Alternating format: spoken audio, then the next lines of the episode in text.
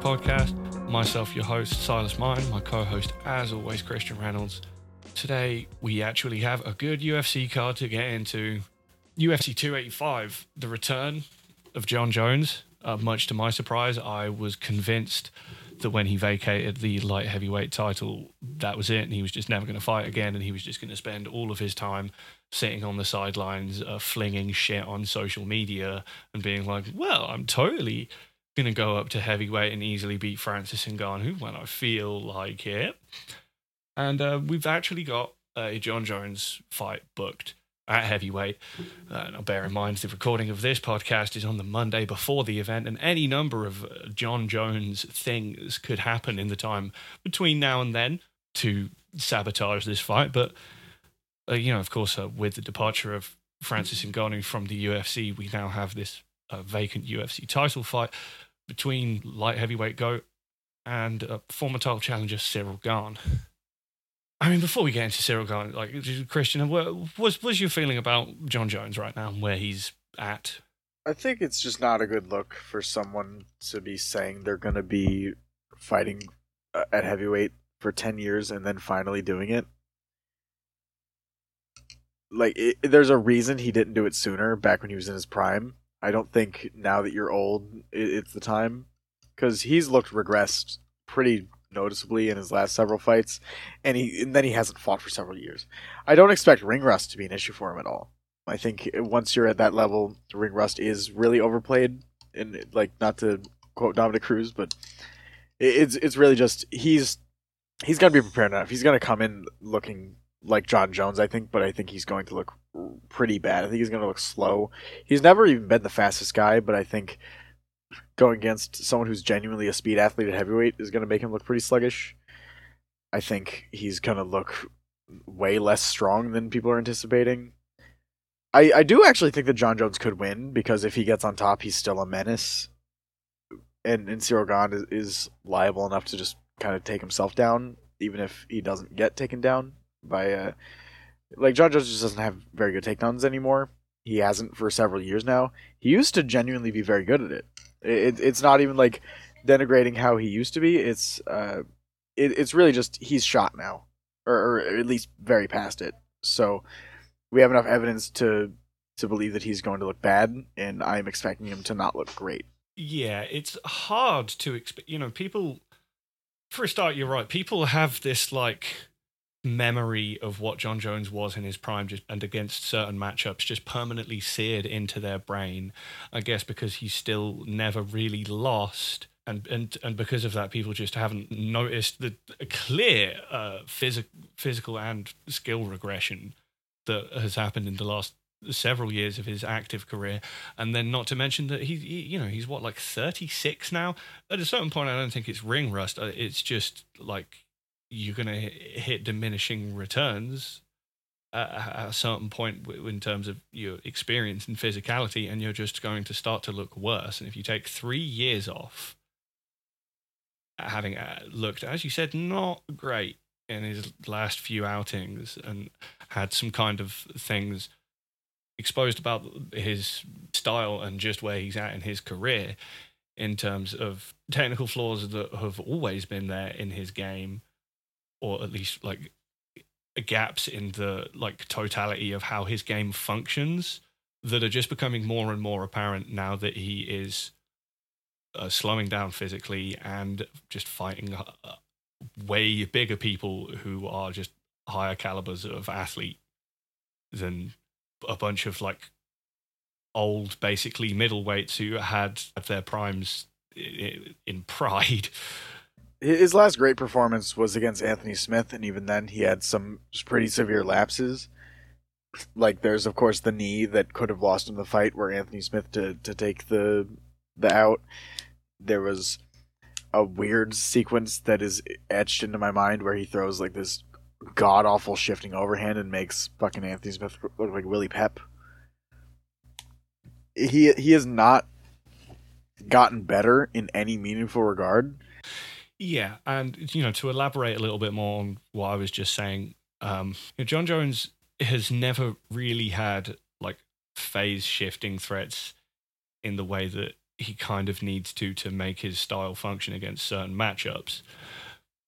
Because you know he's a fighter who actually does all of his best work in the clinch both in terms of you know, close range clinch offense and the great upper body takedowns that he's able to get from there and as you say being a ferocious top control and ground and pound artist. But the problem is that he doesn't really actually have ways of proactively creating clinch exchanges and that his game relies on the idea that nobody wants to be at long range with him because also at his best he was an extremely fast and creative and diverse kicker but he's never really been a particularly like crafty long range kickboxer doesn't really have the kind of uh, you know distant management tools in terms of his footwork and you know uh, ring craft and like having things like a, a jab. You know he he can throw a jab but he doesn't have a jab you know what i mean? Yeah uh, Jon Jones is, is very strange because he's like a legendary tactician, but his strategy has always been lacking. And the strategy is something that, uh, for me, is what separates him from like Volkanovski or Aldo, or or like the, in my opinion, the actual greatest fighters ever, uh, in MMA is, is that Jon Jones' strategy has always been lacking. He just tries to find a single move that works really neat. Like an example is his takedown into or takedown threat into spinning elbow. That's just one move that he's like known for. When it's worked like three times his entire career, like that's the closest to like a phase shifting threat he has, uh, aside from like some some sneaky knees that he can land as you enter a clinch with him. Yeah, uh, and like I said, like th- this is something that's just worked for so many just because but because of the meta of the division that he's always fought in where for a long time he was just fighting people who were way smaller and older than him and were kind of shot. And in just in general he has had to fight people who don't want to hang around at range with him and feel like they need to pressure and get on the inside but then inevitably walk into the clinch where as i say he he uh, genuinely was a great technician at, at his best and where he always did his best work and then you see against you know Thiago Santos what happens when someone's just like I, I can just fight you at this range and kick you way harder and counter your kicks. And you know you see in that fight why genuinely why uh, Rumble Johnson could have been an absolutely horrific matchup for Jon Jones at the time that they fought. And you know he genuinely looked absolutely befuddled by the ringcraft and counterpunching of Dominick Reyes. Whatever you want to say about the result of that fight, not a performance that has aged well. It's just a fight that shows you how Jon Jones' game functions when he actually has to move forward and actively press his advantages, as well as just, yeah, surely genuine skill degradation in the way that he's able to secure takedowns and making Dominick Reyes look like fucking prime Jose Aldo. It's just weird that a fighter at this level has never been punished for basically not having mid range tools or any real way of proactively creating your preferred engagements. Yeah, it, I think it says a lot about Jon Jones that his solution to the Reyes fight was just gas pedal. Like he just turned up the gas really hard in the third, fourth, and fifth, and then by the time the fourth and fifth came around, Reyes was just very tired and couldn't maintain the the pace that he had set. So I feel like strategically, Jon Jones is very insulated from a lot of his deficits just by having insane cardio, and Cyril Gane has pretty insane cardio as well. Uh, he has is also insulated by his range. Cyril Gane's very rangy as well, and just generally a better ranged kickboxer. Uh, he's been insulated by having a dramatic strength advantage over many of his opponents, or at least a leverage advantage over people like Daniel Cormier, who is probably strictly stronger than him, but not as functionally strong when it comes to tie-ups. And then Gane is incredibly strong in his own right.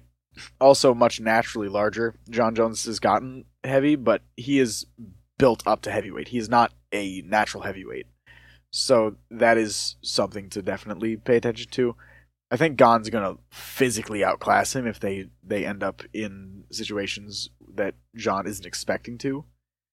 I, I think maybe if Jon can get his preferred uh, situations, like if he can just get like a really nice entry, then Gane's probably not going to have much to do about it because Gane has kind of whack takedown defense in his own right, but it's not terrible. He does, but but I also feel like the way he defends takedowns just plays into Jon Jones' game because it's, it's it's not like Jon Jones is a crazy like reactive double guy or anything.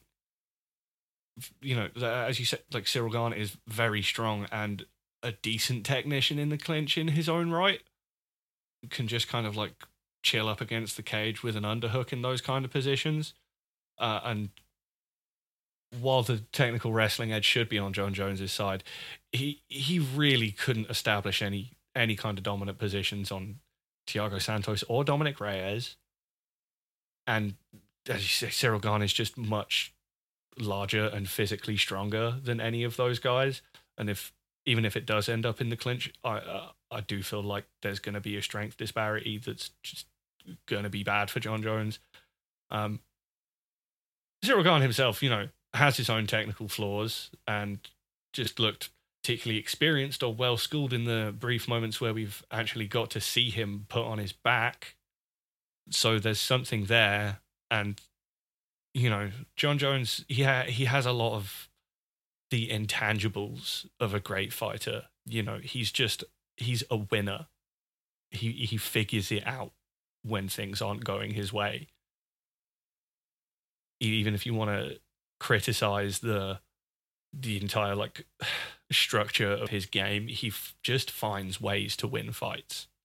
Yeah, where he, what he lacks in strategy, he makes up for in creativity and uh, like just dynamism. He's just insane. He's a psychopath. He doesn't believe he can lose. Yeah, and the second Daniel Cormier fight wasn't really going his way. Daniel was having a lot of success, and then a move that Daniel had even brought up to him in a press conference, like, "Oh, you're not going to kick me with your left leg." He did it because you know that deep into a fight, you pull out a tool. it's gonna that's like reliable to work on someone. It's gonna work because the guy's not ready for it. And then in the finishing sequence, the finishing sequence is much more impressive to me than the actual head kick he landed. It's not hard to kick Daniel Cormier in the head. It's hard to finish him like that. He, he does like the chase into a foot sweep while Daniel's running away. He like does a silly jump that Daniel like cowers from and then falls to the floor. And then he just beats the fucking shit out of him. That's why Jon Jones is dangerous because if he actually gets an inch, he's going to take a mile. But I think this is a matchup that doesn't afford him many inches. Yeah, but that's the thing. Cyril Gane, it's hard to say those things about him. You know, he was down in that fight against Ngannou and had top position. He was like, I'm going to do a silly fucking leg entanglement. Yeah. He didn't know how to finish. And then the Tai Tuivasa fight is just, it's Tai Tuivasa. Like, we love Tai here, but Tai is not uh, the type of fighter that you should be going life and death with if you're as athletically talented as people are giving credit for. No, and it didn't surprise me at all just because of how those guys match up. And look, Jon Jones genuinely he, he doesn't have the kind of like transitional counter punching tools that make me think that he's going to be able to do that kind of thing to Cyril Gane in the way that Tai Tuivasa does, which sounds like a funny thing to say, but you know, th- th- this is the point of fight analysis. You can't you can't just be like, well, Tai Tuivasa hurt Jon Jones, uh, hurt Cyril Gane, and Tai Tuivasa is kind of a meme journeyman, and Jon Jones is the greatest fighter of all time, so he's going to win. That, that, that's not how style matchups work. But you know, Cyril Gane, I, I guess it says something about the way that he was actually able to fight from a deficit when he was getting fucked up in that Tai Tuivasa fight, because he has had a lot of performances where where he just kind of chilled and and won an, at an extremely like controlled and medium pace and didn't do any more than he really had to against like uh, Volkov and in particular Jairzinho Rozenstruik and you you always have to be concerned about fight, fighters like that when you think well what happens when something starts going wrong? Do you have the dog in you? Yeah, and, and something I would like to bring up is the Tai Tuivasa fight is one of Gane's only fights that went from a simmer to a boil. So I think there's a real possibility this fight just fucking sucks. Like, what if it's just boring? Oh, Like, it really even if be. Gane's winning pretty comfortably on the outside, uh, Jon could then start to gas pedal, but then Gane's just pretty good at moving his feet. I could see him just maintaining his cardio and staying on the outside, not really letting Jones get too close. Or I, I also think that Gane is a bit better as like a strict out fighter in the sense of he's better at staying all the way in or all the way out. He, he's his mid range tools they're pretty lacking in the same way the Jones are, but they're Yeah, not it is non-existent. funny that, that this is a fight where neither guy really has mid-range tools. Yeah. Uh, the closest Gane has is a, a pretty decent body kick, but I doubt he's going to go to it because he's probably going to be terrified of getting taken down. So I, I think uh, it's possible Gane gets in his own head.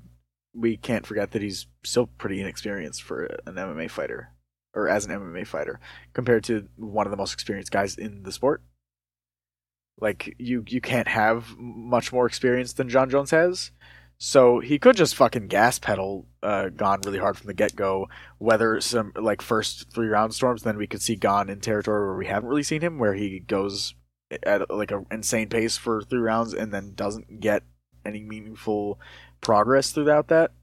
Because you know anyone can be broken. I, I think if anyone is going to break Gane, it could be a fighter like Jones, if not explicitly Jones, someone that's just very rangy as well, has really strong tools in one specific area that Gane isn't very strong, which is you know on his back.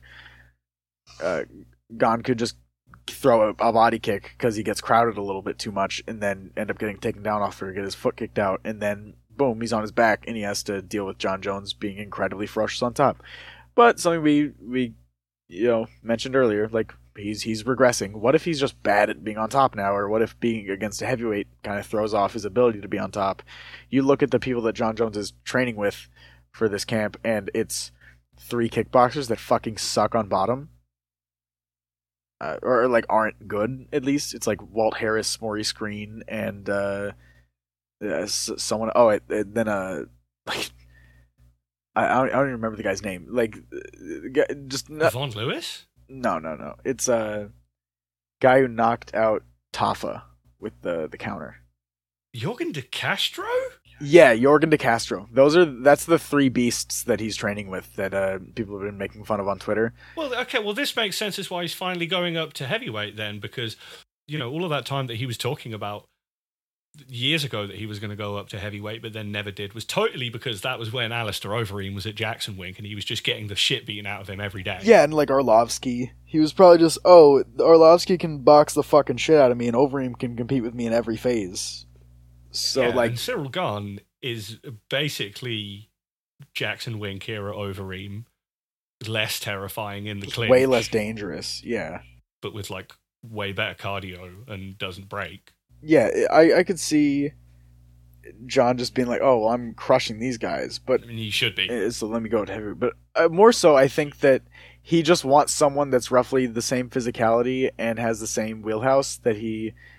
I, I expect him to be underestimating Gane's bottom game. I think Gane can get up if he gets taken down.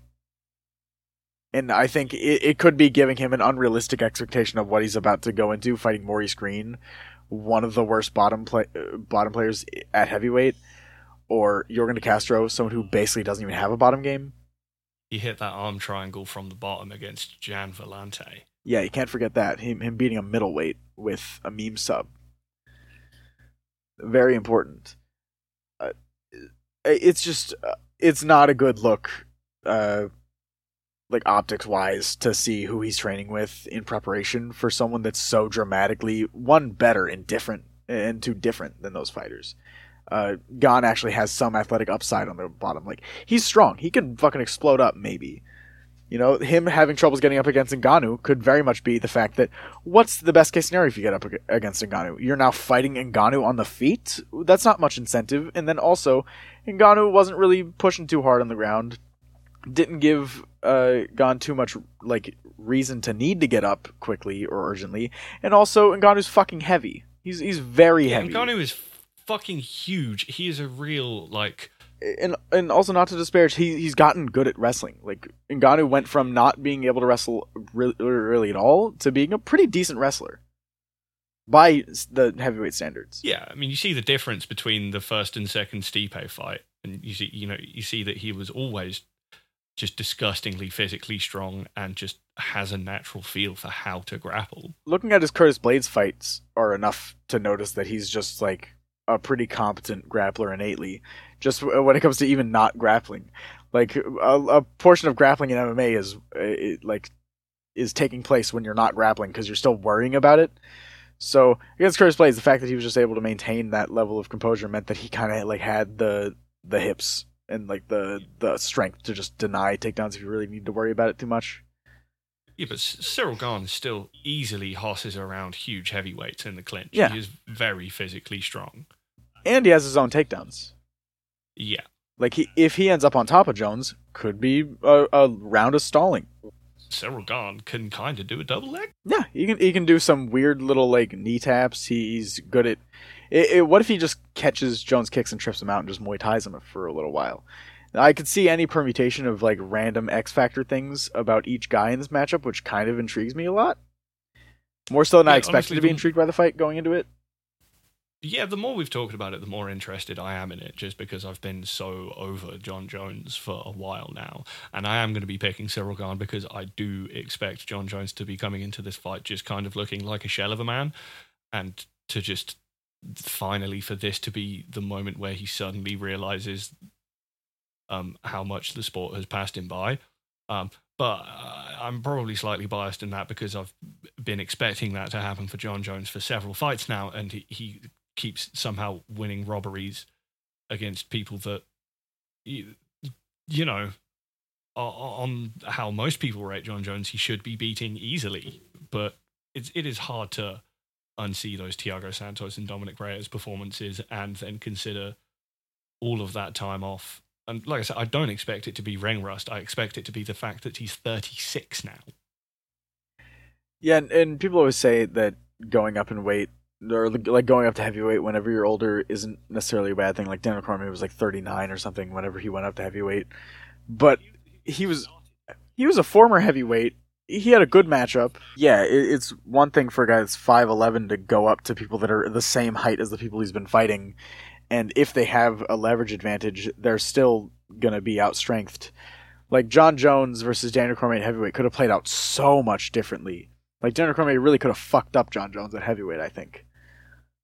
Just on comfortability at the weight and and like recognizing the fluidity of his hands, having a little bit of extra power, or not even a little bit, like a lot of extra power with his hands. No, he's a great speed athlete at heavyweight as well, in the way that I just don't expect 36 year old Jon Jones to be, to be honest. And Jon's never Jon's never been a speed athlete. He he's his athleticism is mostly characterized by his insane chin, insane cardio, uh, really good dexterity, and just creativity. Like he, he you throw him and he's he's gonna land on his feet. He's like he's like a cat. He's he's very dexterous and he's very agile and like figures shit out. So those aren't really things that I think are that useful for a heavyweight because you go up to heavyweight if your thing's having a chin, anyone No, can still knock you I out. don't really expect uh, him to have all of that left at this point. Yeah, either. like if your if your thing is cardio, chin, and your agility, then going up a weight class where you're going to be physically weighed down, so you're not going to be as agile. You're going to be carrying more weight, so you're probably going to gas faster if he's even capable of gassing at this point. And you're fighting people that hit hard enough to where they can knock out anyone. It, it- once you get over 250 pounds, you can knock out anyone. Like a guy that's 250 pounds can knock out someone that's 600 pounds of pure muscle, no problem. Like it, it's just about there's diminishing returns for for power distrib- distribution as you go up in weight. If you're a, a heavy enough guy, you can knock out anyone. So, like, no chin chins don't get as strong as power gets. yeah. And uh, but then the, just the fact that he also is fighting the best speed and agility athlete in the division today, Yep. who is in his physical prime. It's just a lot of bad looks for Jones, and I'm going to pick Gane by decision. With the caveat that I think if Jon Jones is in remotely good form and can get one or two takedowns in the first couple rounds, I think he actually wins pretty comfortably. Yeah, and let's also not discount the possibility that Cyril Gane uh, just gets robbed. Yeah, he he could get robbed. He also could just come in and be like, "Oh my god, the aura, oh Jon Jones." Yeah, you know, is is Jon Jones like I say, he he's a winner. But then in a much higher level matchup, uh, Valentina Shevchenko versus Alexa Grasso. Okay. This is like Jon Jones versus Cyril Gane. Uh, Don't look at it too closely, and it's like it. It it's a agile, uh, like boxer versus someone that's very well rounded. That that's a- that's a, where the similarities a end. kicky, a kicky, clinchy person. Yeah, the the goat of their respective division is is is like fighting a, a new challenger. I'm trying. Yeah, I'm trying yeah, I'm real trying. hard with this one. I'm not too sure. Um, okay, so I mean, this is always what the first thing you have to ask with a Valentina a title defense. Um, it's basically does does Alexa Grasso have anything to offer that Valentina hasn't dealt with quite comfortably several times before? I think so. Yeah? Uh, she's very quick-footed, which Valentina's fought, but she hasn't fought like the same type of quick-footed fighter that Alexa Grasso is. Alexa's pretty likely to just stay on the outside and force uh, Valentina to stay at mid-range or come forward, which is just a thing that Valentina doesn't really prefer to do. Alexa Grasso also not uh, a terrible grappler in, in any regard. She's she's pretty well versed in both like offensive and defensive grappling. Her jiu-jitsu is pretty decent defensively. She really doesn't accept bad positions. yeah, she's a smart fighter and she's experienced. She's not uh, like Valentina's been fighting people that are pretty much green. Like if you really look at it, uh, in a lot of her scenarios, like Alexa Grasso is is still young. She's in her prime. She's able to box well, which Valentina's not a great boxer. Like she's always had boxing deficits, um, and Alexa Grasso's shown that she can handle stronger athletes like like Viviane Araujo. Uh, handled Maycee Barber pretty easily. Her, her last loss was to Carla Esparza, and she still made it to a decision. Like, if you're not getting finished by Carla Esparza, then you're obviously pretty decent grappling, even if you lose. And also, it was kind of a robbery. Or drawbery. Massive robbery. Yeah. And then before Wa- that, wasn't it? Wasn't it a draw? uh, it was a loss, but it should have been a draw, if I remember. That was another another one of those Carla Esparza fights I'm thinking of. Like, you're really just looking at her career. She She's made a lot of progress, and she's pretty experienced. But then you look at Valentina's most recent fights, and it's people that are, by comparison, kind of green. Uh, Taila Santos, not necessarily green, but also kind of came the closest that anyone's come to beating uh, Valentina so far, just by being in her prime physically. Just by being very strong and being good at taking the back. Yeah. Uh, And Alexa, Alexa Grasso got a good back take on her. You know, uh, I can see Valentina just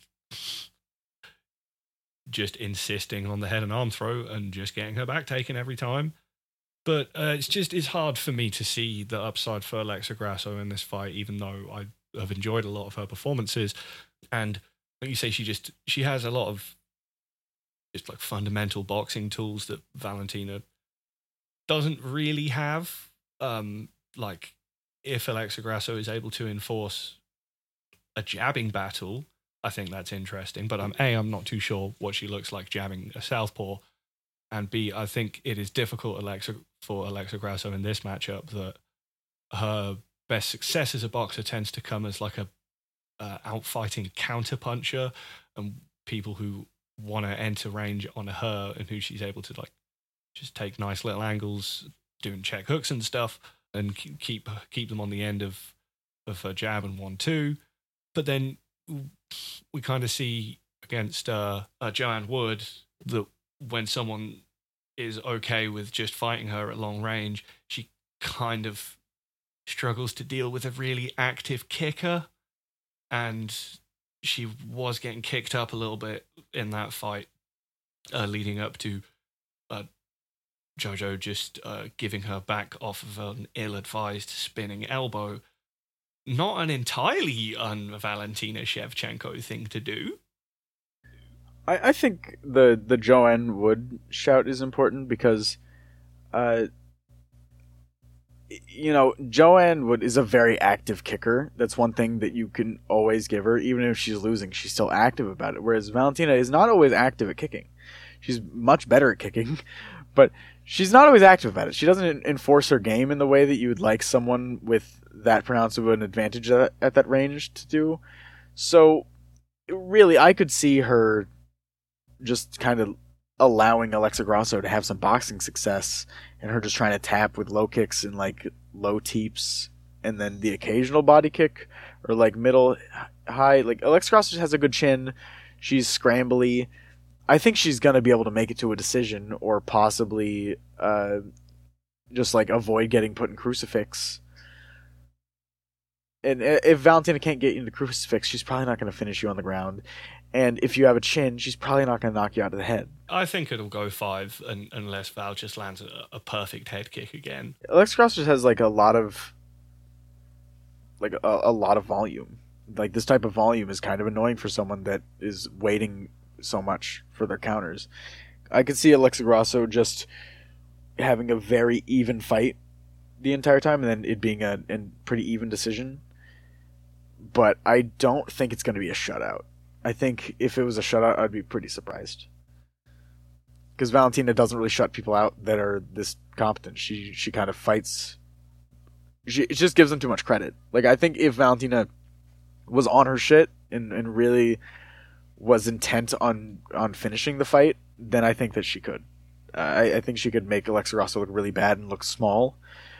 Like if they just enter the clinch it's probably a wrap if Valentina really pushes her advantages there. But I just don't expect her to. Even if she just threw a few more left body kicks. Yeah, she throws like four kicks, four more kicks around, then it's a rough fight for Alexa Grasso. So you're not going to pick Alexa Grasso, are you? Eh, I mean, I kind of want to, just because there's no consequences to it. Like we're not a betting web, we're, we're not a betting podcast. But I, I do think Valentina's probably going to win. Uh, in spite of that, I'm going to say Alexa Grasso by uh, like 48-47 decision. Yeah, I'd love to join you there, but it's just it's really hard to see Alexa Grasso sustaining the success that she's going to need to be able to win enough rounds here. It's just very concerning to me. Um, even though there's definitely upside to Grasso's win over Viviane Araujo in just her clearly being able to handle a much larger, physically stronger opponent. Uh, Viviane Araujo is very one note as a boxer and doesn't fight at a particularly high pace and is exactly the kind of fighter who's just going to let Alexa Grasso win the same exchange against her over and over again. And for all of her problems, Valentina has just never come close to losing that kind of fight because she can always find one or two really big flashy moments that catch the judge's attention and enough top control to just eke out a very clean while somewhat inert decision. And um, even with the kind of unique challenges that Alexa Grasso is able to bring to the table in this matchup, it, it it's it's hard to see them being enough against Valentina at this point, unless she just uh, happens to drop off a cliff out of nowhere. So gonna have to go Val by like a 49 46 decision, but I would love to be wrong as always. Uh, so moving down the card, we have a really interesting welterweight banger between uh, Shavkat Rakhmonov and Geoff Neal. Uh, Shavkat, of course, all of the big hotness at welterweight these days, undefeated, all finishes. He's extremely violent. He's very well rounded. Uh, coming forward is an incredibly dangerous and creative and adaptable offensive threat. He has a lot of the classic tall guy MMA game of walking people into big step knees and uh, snap down front headlock chokes. But he's also a fantastic takedown artist and absolutely ferocious ground and pound threat from top control. He gets real tall and gets to a good stacked position and just throws these filthy downward straights that he puts people out cold with. He also has like classic tall guy defense and just always thinks he can just be far away enough while imposing his own offense to not really worry about it and has uh, just been clapped by a fast guy who can throw an overhand o- over a tall guy high guard. Been a problem for him, but uh, we've always been able to see his kind of gritty determination pull through those kind of spots and still be able to win those matches. Makes him an interesting proposition for fighting Geoff Neal, who, for all his problems, is a fast and dangerous, accurate puncher. Um, he's very limited in terms of the tools that he will use, but he has quite a strong application of those tools. And um, I think he's almost certainly going to hurt Shavkat with a left hand in the first round. Um, it's just what happens after that, given that, as I've said, uh, Shavkat has kind of shown the wherewithal to be able to uh, get his shit together and adjust to things that are giving him problems in a fight and just overwhelm his opponent with just such brutally violent offense. And uh, Geoff Neal, on the other hand, has had issues with kind of just taking his eye off the ball, even in fights that he's winning very comfortably I, I just keep seeing in my head Shavkat throwing like a really long straight as Geoff Neal throws a kick from too close. Like he, just throws like a body kick and just gets like pasted by a straight. So that's kind of what I'm gonna pick, and I'm gonna say first round. I, I don't think that Geoff Neal is defensively responsible enough while throwing his offense to avoid Shavkat just kind of bulldozing into offensive situations.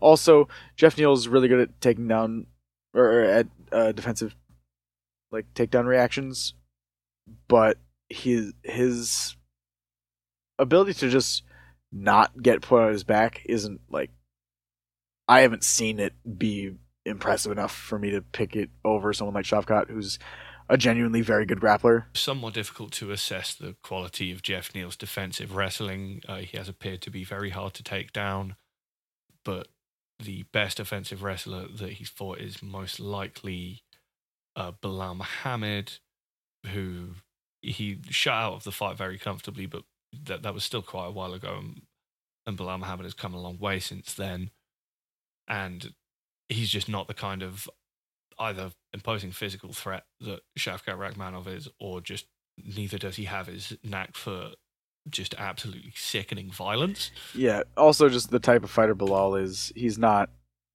like a, he's not like this insane takedown artist or anything.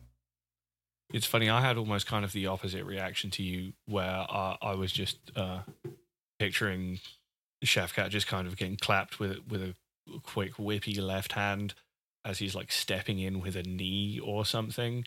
Um, but Shavkat's ridiculously tough, and the, the shape of the fight seems to favor him the, the longer it goes because even if Geoff Neal is able to have early success, having seen him absolutely beating the shit out of Vicente Luque in the first round and having hurt him multiple times and just be absolutely dominating the fight and then really letting him back into the fight in the second round and having to have Sayif Saud absolutely scream at him in the corner to just get his shit together and go out the, and finish the guy that he was totally outclassing early. And he was able to do it but uh, I think if he concedes that kind of second round to Shavkat, particularly Geoff Neal being someone who will concede the front foot, will let Shavkat come forward and put his own offense together, the fight is just going to get really ugly for him if he isn't able to just deck Shavkat in the first five minutes.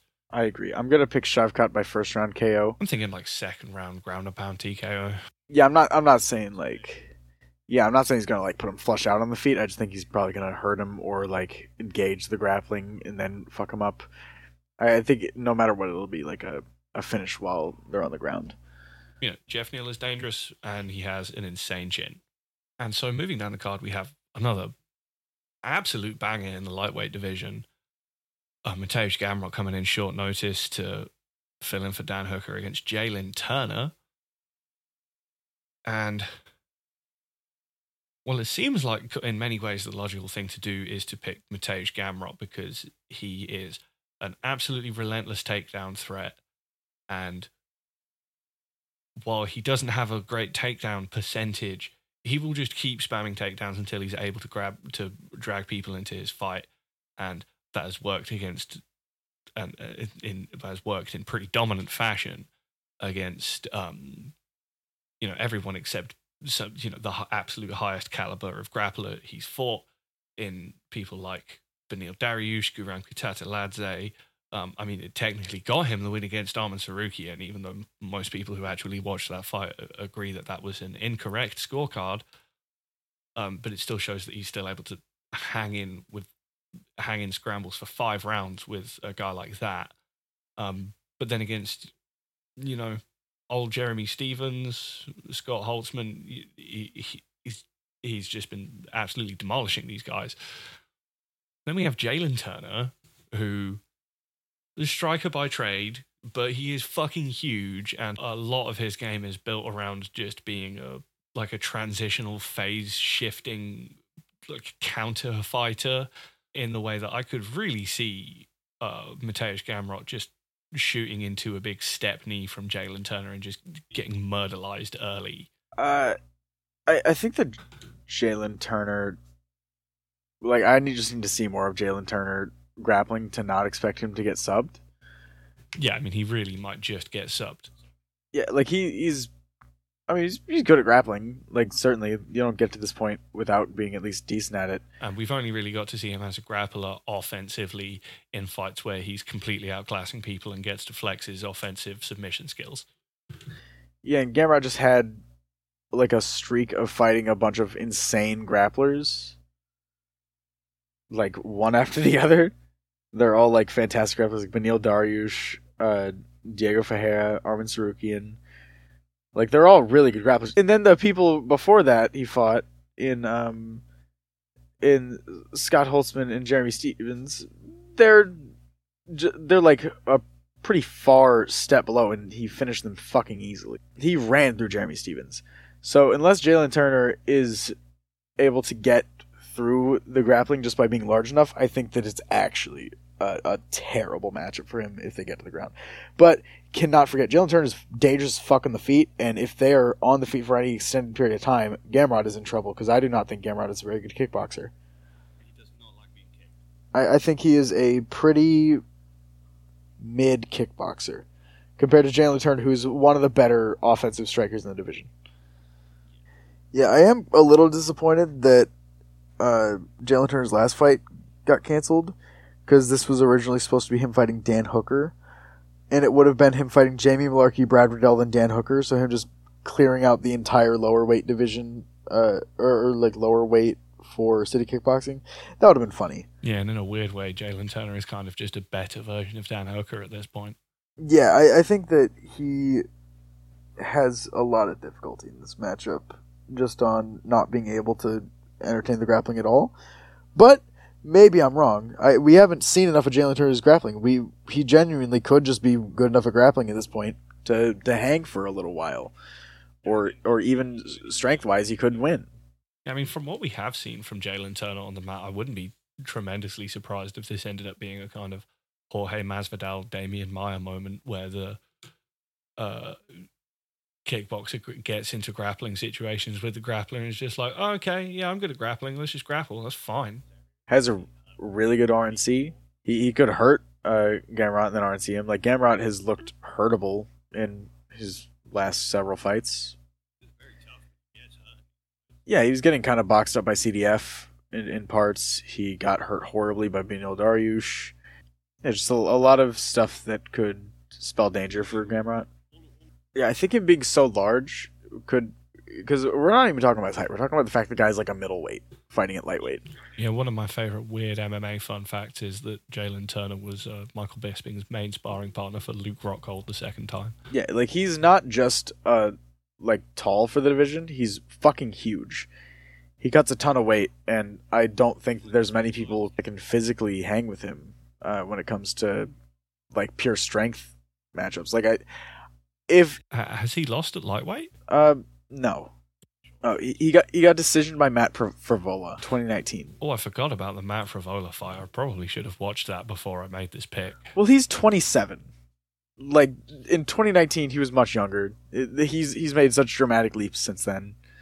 Like he, he went from basically not even having a, a functioning striking game and just being large to having one of the better offensive processes in the division. He's very powerful. He has great body work.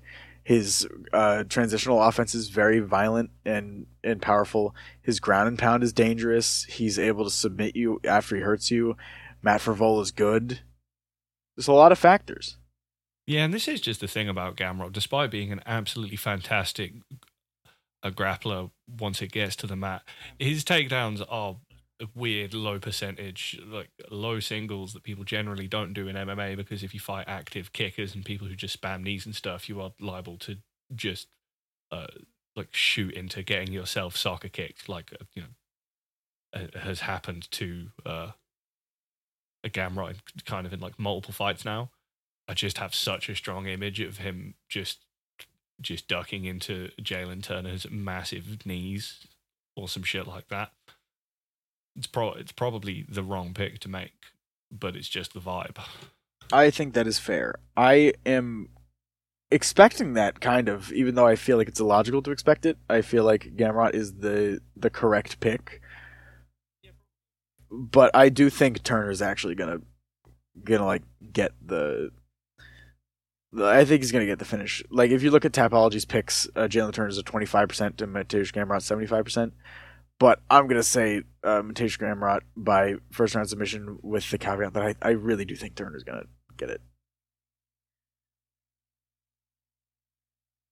And then we have Jamie Pickett versus Bo Nickal in the most difficult to pick fight on the entire card because it's it's just weird. Like Bo Nickal is very green, and for all we know, he's just gonna get fucked up by the first person that throws a decent low kick. Yeah, I mean it's probably not gonna be Jamie Pickett though. It's not to be expected. Like Bo Nickal is extremely green, but uh, obviously he has a very strong wrestling base. Fantastic wrestler, like all that all that jazz. Like I'm sure everyone watching this knows that he's he's a great wrestler. And in the very short amount of fight time that we've got to see from him in his three and O career, um, he appears to be attempting to develop a, you know, multi-dimensional phase shifting MMA game with you know threats in different phases that play off of each other. You know, his contender series fight is only like a minute long, but in that time we see that the you know, he is keenly aware that the other guy is so completely shit scared of getting taken down by him that he doesn't even have to feint a double leg to just do like a level changing overhand left and just deck the dude. Immediately cuts through to mount and then uh, rolls over to finish with a slick ass triangle. Yeah, when when I say it's a hard to pick fight, I more mean it's it's like we got to be very vague with how Bo Nickal's gonna win because I'm gonna just say Bo Nickal's probably gonna beat the fucking shit out of him, but I just don't know how it's gonna look.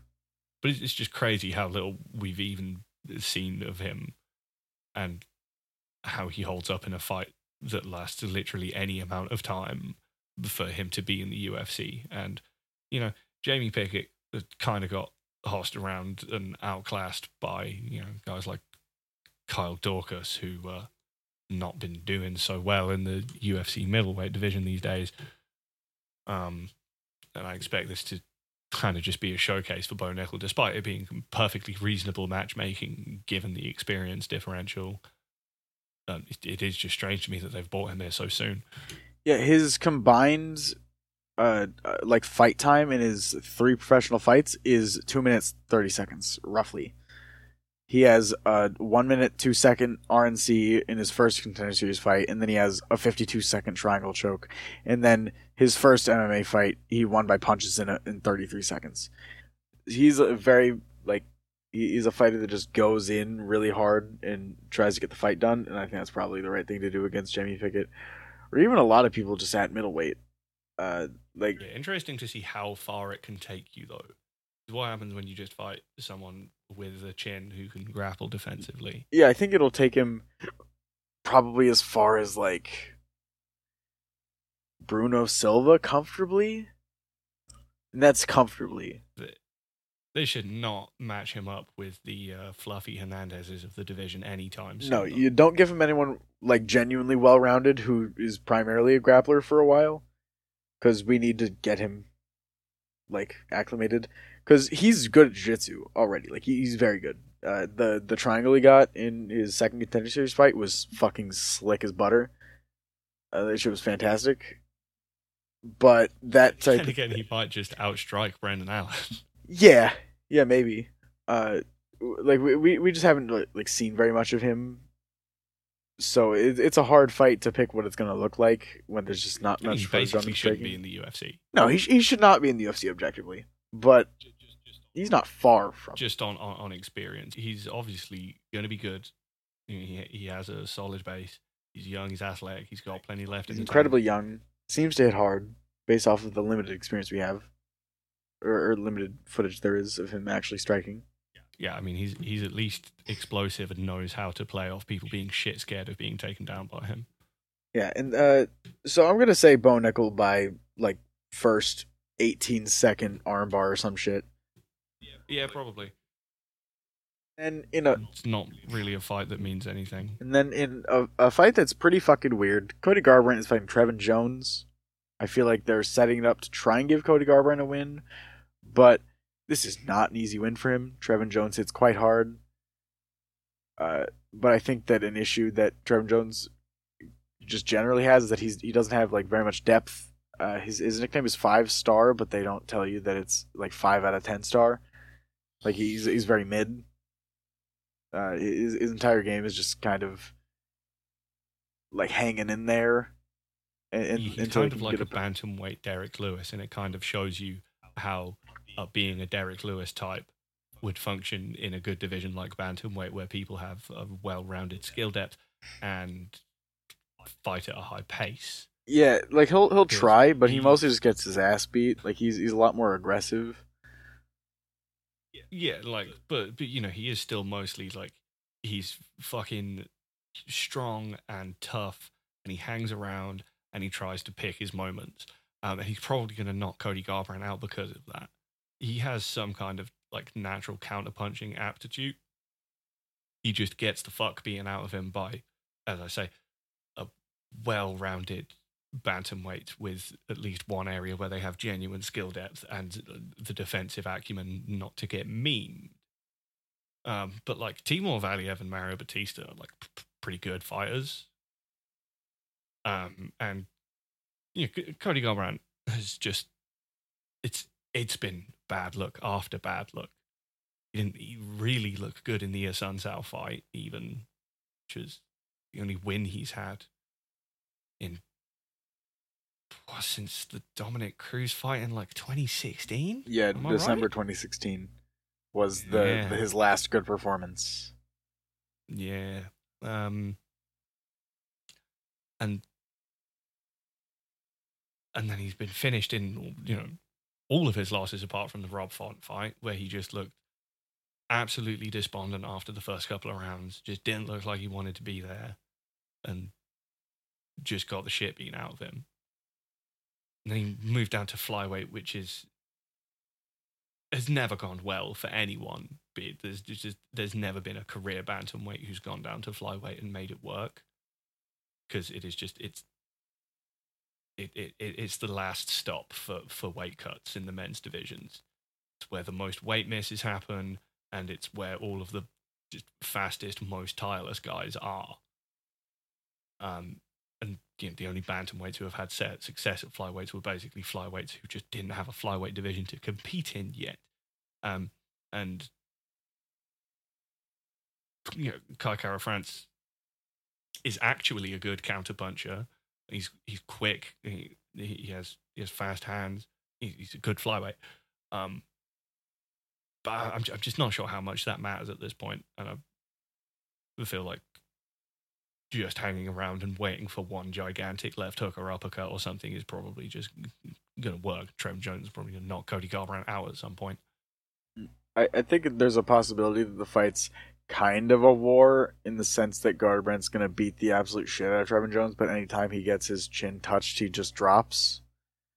But Garbrandt hasn't been like flush KO, flush KO'd, uh, which is actually like understated. He, his chin's bad because his recovery's pretty bad. He gets hurt and then he's hurt. He he, he doesn't recover from it. But he Yeah, hasn't been like flatlined, which is the kind of fighter that Trevin Jones. I feel like if someone's gonna flatline him, it's gonna be Trevin Jones. Yeah, because Trevor Jones is is so one and done, and you know a lot of the times that Cody's been finished, there at least had to be follow up. I guess I guess Pedro Munhoz is probably the closest someone came to just one shotting him. Yeah, and the Kara France had to drop him like three times.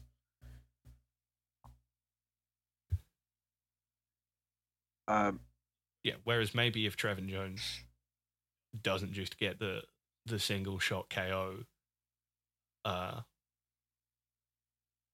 but but as you say, just Cody just he has a real issue with recovery as soon as he starts getting hurt. Yeah, he he goes from looking like clean and comfortable to looking very red in the face, sweaty, starts breathing heavy. Like Rob Font didn't even necessarily drop him in the fight; he just hurt him really badly with several shots, and pretty much from the first time Font landed like a real good shot on him, and Cody realized that he couldn't use grappling as a safe space. He just started getting fucking diced, like really comfortably. Yeah, but Rob Font will always come forward given the opportunity, fights at a very high pace, and is a big puncher himself. Yeah, the fact that he is actually a pretty decent hitter and he didn't finish Garbrandt is both a bit of an indictment on Rob Font's process as a, a finisher, but also just shows that it's not as easy to knock out Garbrandt as people act like it is. Yeah, but it's also a fact that the, the function of like Rob Font, he's not like a sneaky counterpuncher. He was just constantly coming forward and keeping Cody Garbrandt on the end of volume.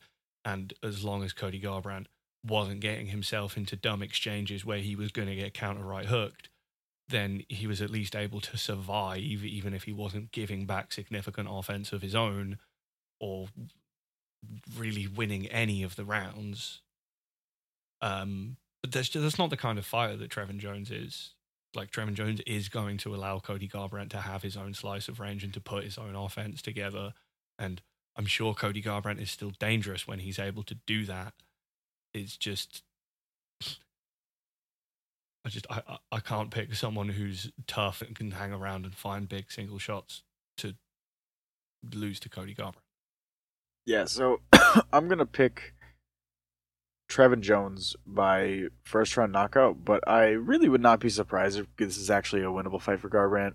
Like I said earlier, I mean, it really, it really should be, but I'm still, I'm gonna pick Trevin Jones by second round KO after he's get after getting his ass beat in the first round. Like I said, Trevin Jones, he's he's not a great fighter. Uh, he he is very flawed. He's not the most accurate puncher he can just be beaten in exchanges if someone just takes small victories pretty comfortably.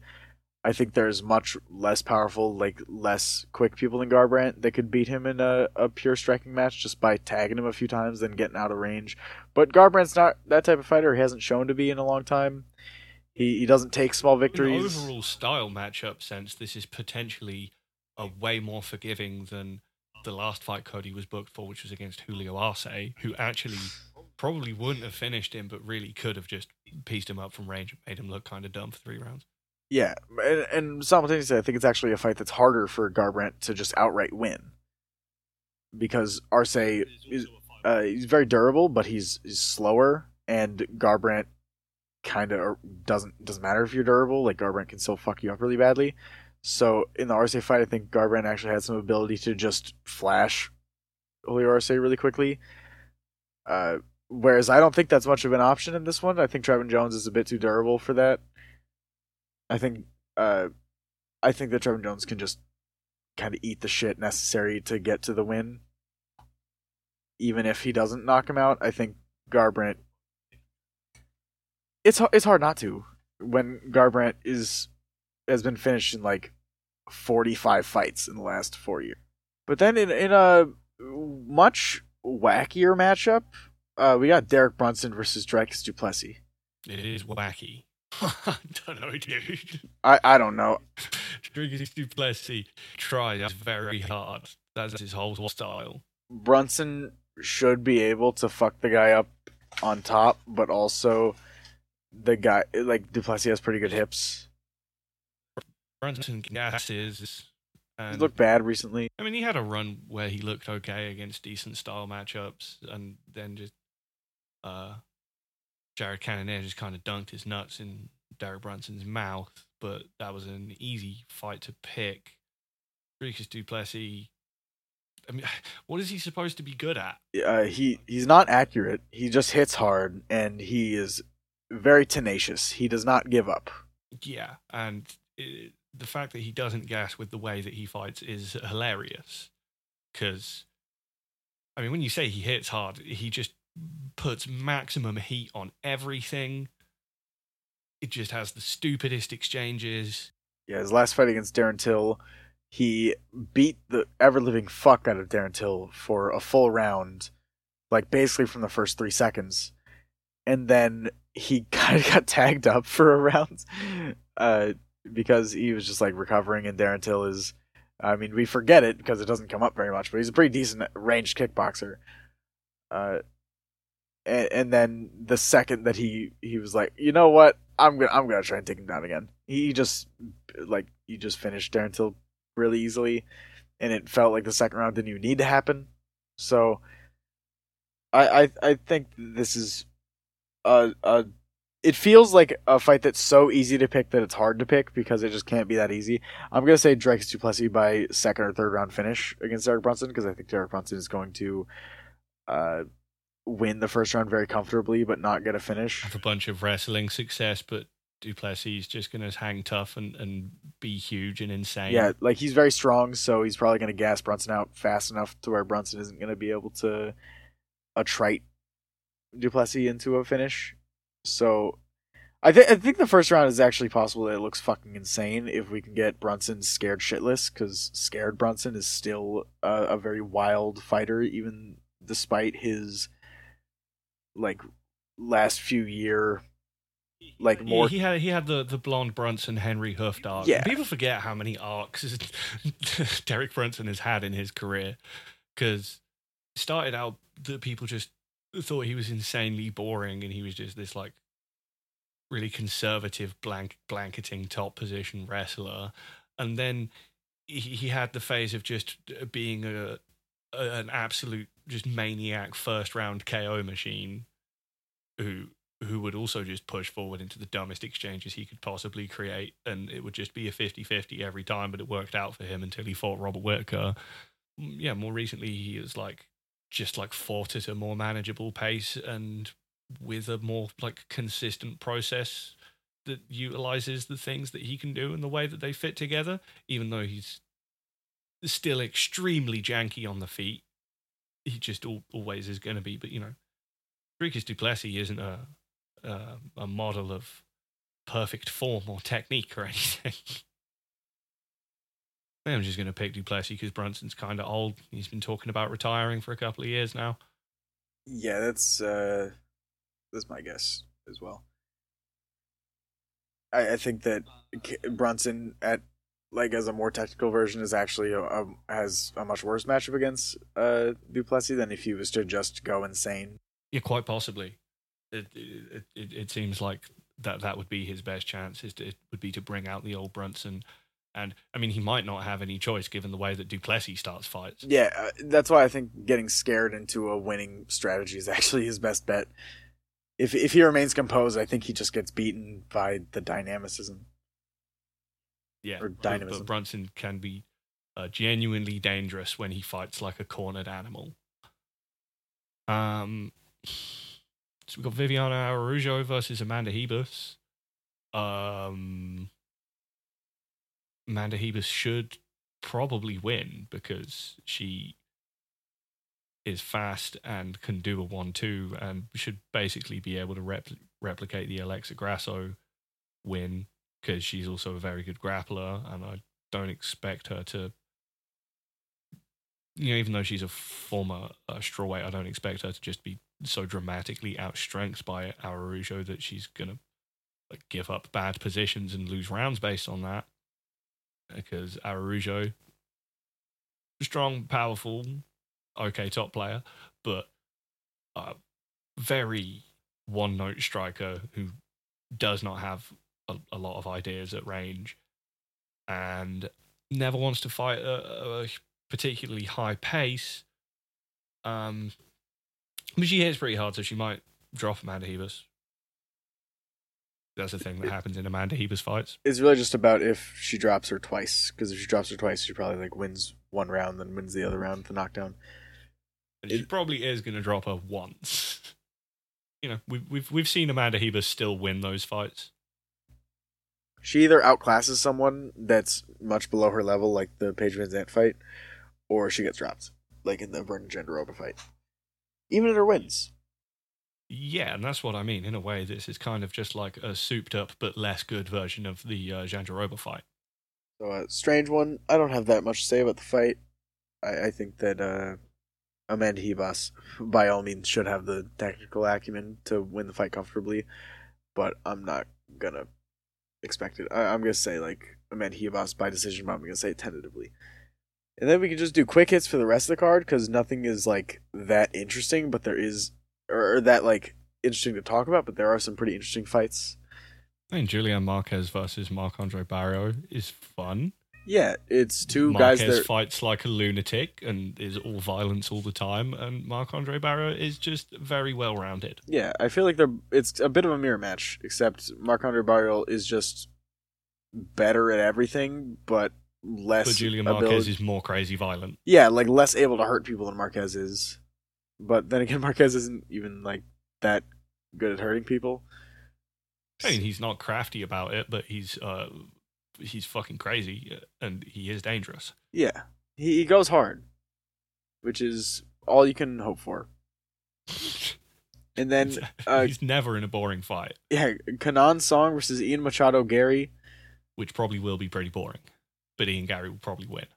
Yeah, maybe. Uh, Kenan Song, I, I find it strange how well they're actually matching up Ian Machado Garry. They're giving him a, a genuine like prospect growing series of fights. Yeah, this is something that's occurred to me recently is that when when people talk about the UFC protecting fighters or just not giving fighters the good fights, I think the UFC will basically match you up with whoever you feel like you are ready for at this point. And when you see guys like Ian Garry or Paddy Pimblett get these kind of like actual prospect development routes that you don't see a lot of the time in the UFC. Um, I think particularly since the uh, the retirement of uh, tyrannical Joe Silva, um, I, th- I think m- much more of it just comes down to the fighters fighters having like good management who understand how to build them, but still be able to like give them a good platform in in the uh, uh, premier organization for the sport. Because m- most MMA fighters just have terrible matchups, and they're all just idiots who will take fights with anyone. Yeah, I I feel like people let their anger that the UFC loves like blonde European people so much uh, get to them. But like people, they're matching Paddy Pimblett and Ian Machado Garry well. They should not be fighting anyone better than who they are fighting, and they're still just like not even narrowly getting by because you know uh, Ian Garry is, is winning his fights pretty comfortably but these are have been hard fights for him. Like he's he's had to think about stuff. He's had to bring out new layers that he hadn't really used before, or we hadn't really seen before. He's having to develop his skill set. Uh, and and you know also his nickname the future. He's not the present. We don't need to be giving him all these crazy fights right now. Like like let him come along. I think the UFC finally learned their lesson of trying to get every young fighter up to a title shot to get like a crazy young champion over because it's fucking stupid. If someone's got the goods for it, they'll win the fights to get there. You don't gotta push them. or even just generally like being like, "Oh, we got this guy who's really interesting and talented, and he, he's like a like real fan favorite potential. Let's just give him all of the most brutal style matchups immediately." And you know this this process has just absolutely broken the majority of UFC prospects who have been given that treatment, other than guys like fucking Max Holloway. Or like Conor. But but even then Conor, they still gave him some light touches. He still got Marcus Brimage in his debut. Yeah, they gave him light touches early, and then they were like, "Here's Dennis Siver. Siver's pretty good." Yeah, you know, he beat Dustin Poirier, Yeah, but It- it- he fought Dustin and Max Holloway for that matter, even though it was a baby Max Holloway. But you know, he st- he still had to work his way up to those fights, even in the UFC, compared to Max Holloway. Just like, oh, what you're you're you're 19 and four and zero here, fight Dustin Poirier immediately. Now we've got like tall orthodox Conor in Ian Garry, and they're giving him a, a reasonable uh like series of fights to bring him up. Kenan Song is taller than the people that Ian Garry's been fighting so far, so that'll be a new wrinkle to to see how he handles that. I they've kind of been giving him people that are relatively short for the division, so it'll it'll be interesting. Uh, maybe Kenan Song can use his length to be annoying, but I, I think it's they're setting up Garry for a win. Yeah, that's like most of the card. Like Tabatha Ricci versus Jessica Penne should be fun. Farid Basharat, Yeah.